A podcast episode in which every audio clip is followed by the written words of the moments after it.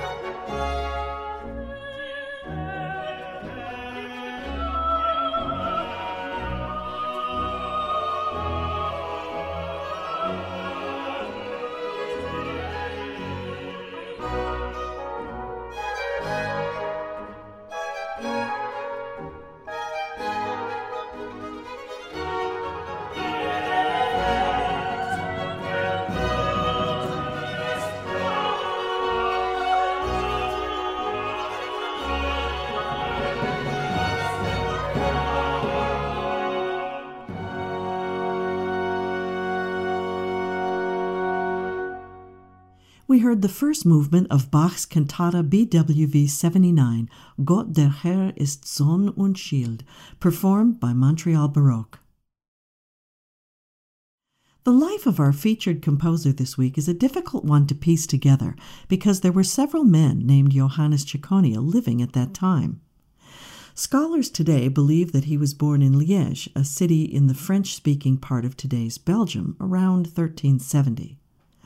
One of the first of a long line of composers from Northern Europe who followed such a path, Ciconia worked most of his adult life in Italy, particularly in the service of the Papal Chapel and at Padua Cathedral. Some 45 compositions and two theoretical treatises survive by Ciconia.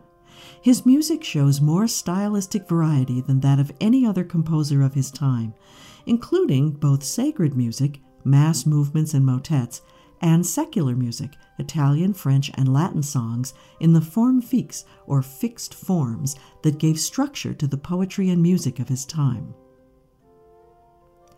Let's begin with a Latin motet by Ciconia, composed in honor of Stefano Carrara, the administrator of the Paduan See from 1396.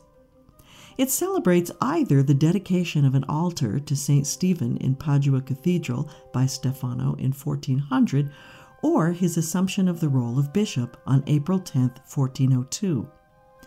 As you listen, notice the imitation between the two upper voices. Near the end of the motet, you may even hear the voices come together as the composer names himself, asking Stephen to deign to receive him, unworthy though he is.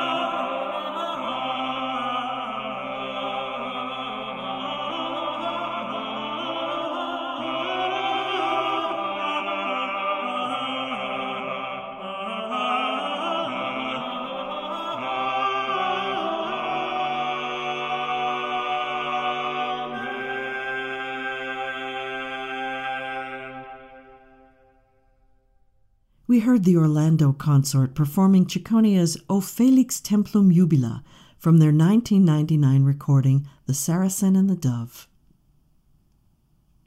All the surviving mass movements attributed to Ciconia are glorias and credos, as is typical in contemporary sources, which present very few settings of the Kyrie, Sanctus, and Agnus.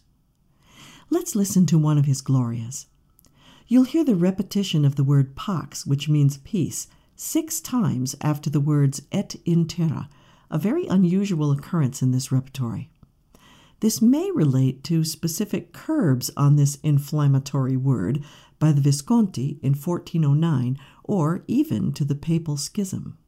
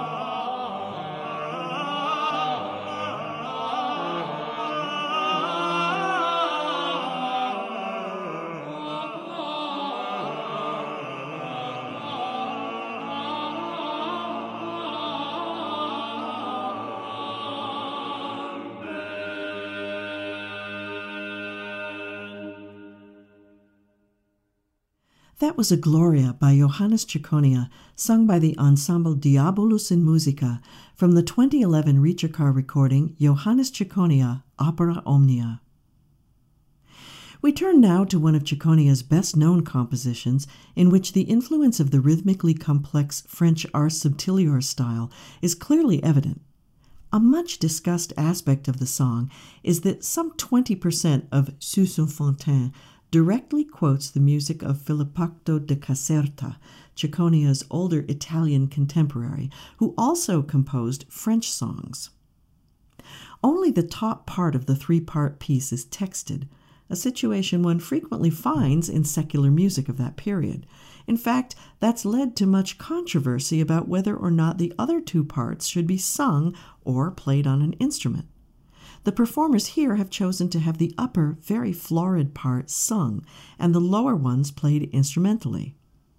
Sous une fontaine is a virelai, a poetic form in which we hear the text with the same music at both the beginning and end of the song, giving us a different perspective on that text at the end of the piece.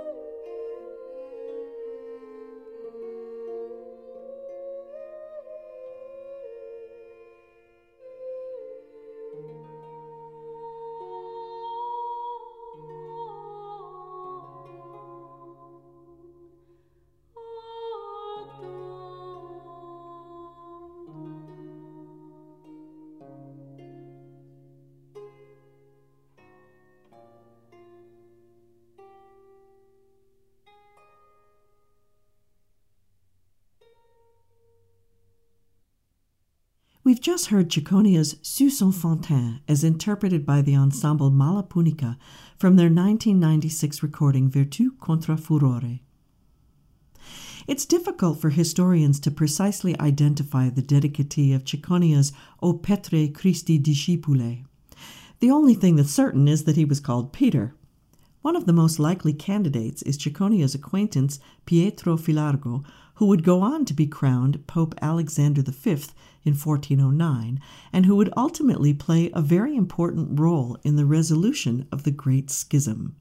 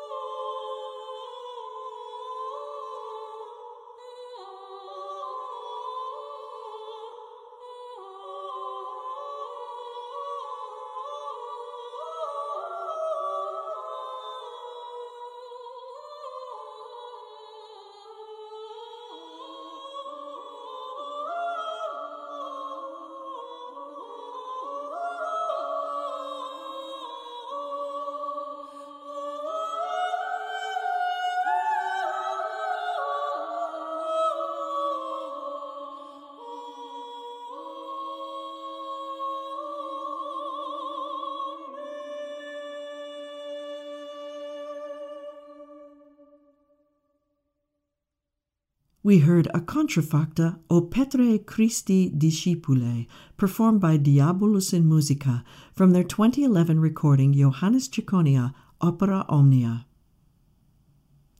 Our playlists, podcasts, and archived episodes are online at harmoniaearlymusic.org. You can follow our Facebook page and our updates on Twitter by searching for Harmonia Early Music.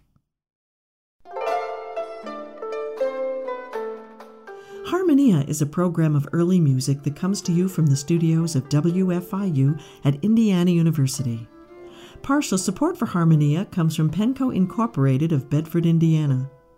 Partial support also comes from Early Music America, fostering the performance, scholarship, and community of early music on the web at earlymusicamerica.org.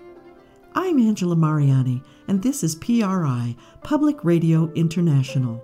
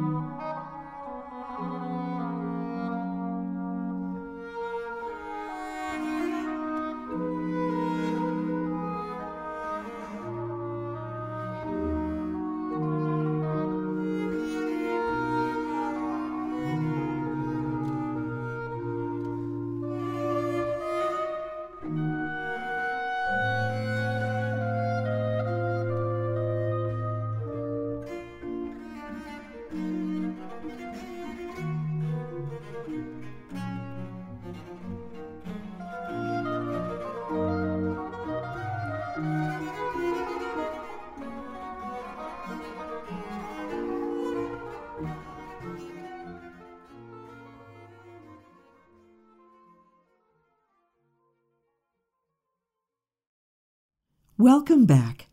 This hour on Harmonia, we're exploring the works of 15th century Italian composer Johannes Ciconia. It's still not clear whether Ciconia was ever ordained a priest or truly became a canon of Padua Cathedral, but he was certainly closely identified with Padua from 1401 until his death in 1412. Before that, he may well have been first in Rome, and from there moved to Pavia, where he spent time at the court of Gian Galeazzo Visconti. Among several works that can be associated with the Visconti is the madrigal Una Pantera, which refers to the coat of arms and mythical founder of the province of Lucca. It was composed in May or June 1399 for the visit of a Luccan noble to Pavia to secure an alliance with Gian Galeazzo.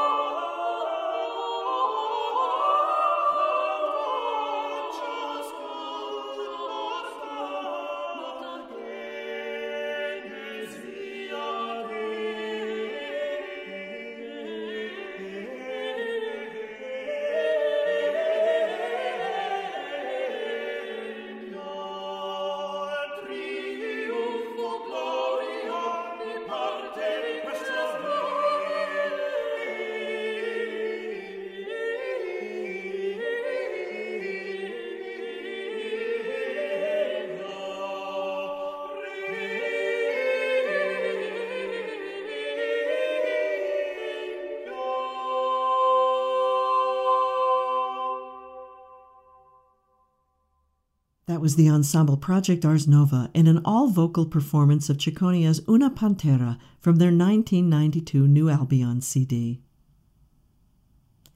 We've heard an enormous eclecticism in Ciconia's music, which brought together Italian and French influences.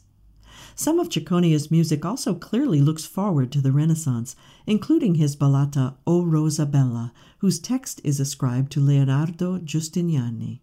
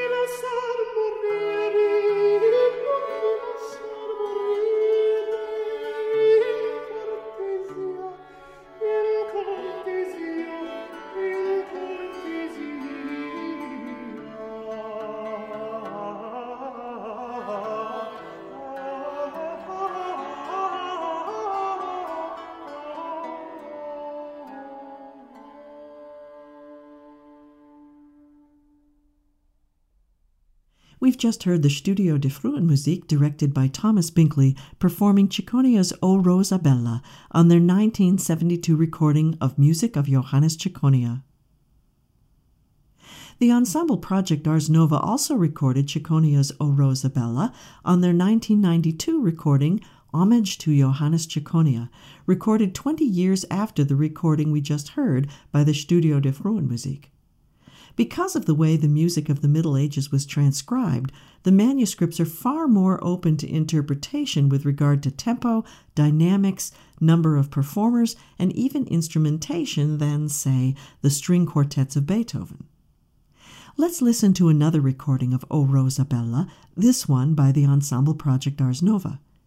Can you identify anywhere that this ensemble has made different choices?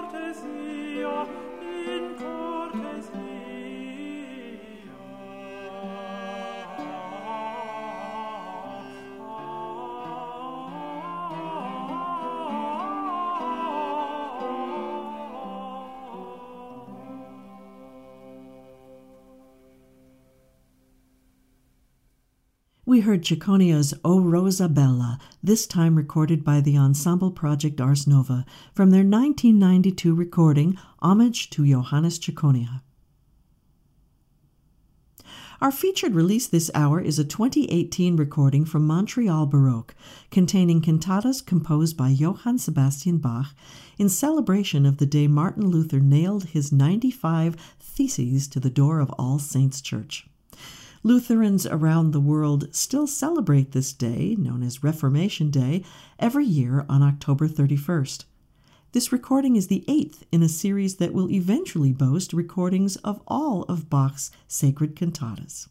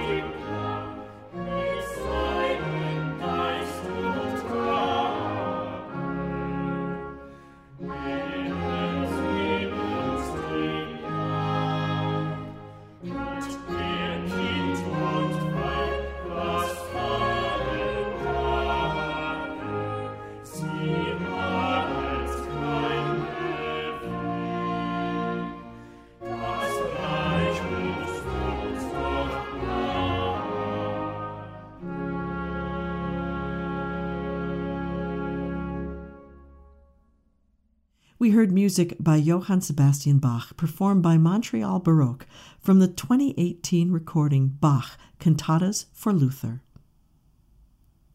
More music, stories, history, recordings, and other information about the world of early music can be found on our Harmonia Early Music podcasts, online at harmoniaearlymusic.org and through iTunes. You're listening to Harmonia from PRI, Public Radio International. Harmonia is a production of WFIU and part of the educational mission of Indiana University. Additional resources come from the William and Gail Cook Music Library at the Indiana University Jacobs School of Music. We welcome your thoughts about any part of this program or about early music in general. You can leave a comment or question anytime by visiting harmoniaearlymusic.org and clicking on Contact. The writer for this edition of Harmonia was Wendy Gillespie. Thanks to our studio engineer Michael Pashkash and our staff, Wendy Gillespie and Luann Johnson. Additional technical support comes from KTTZ at Texas Tech University in Lubbock, Texas. Our producer is Elizabeth Clark, our executive producer is John Bailey, and I'm Angela Mariani, inviting you to join us again for the next edition of Harmonia.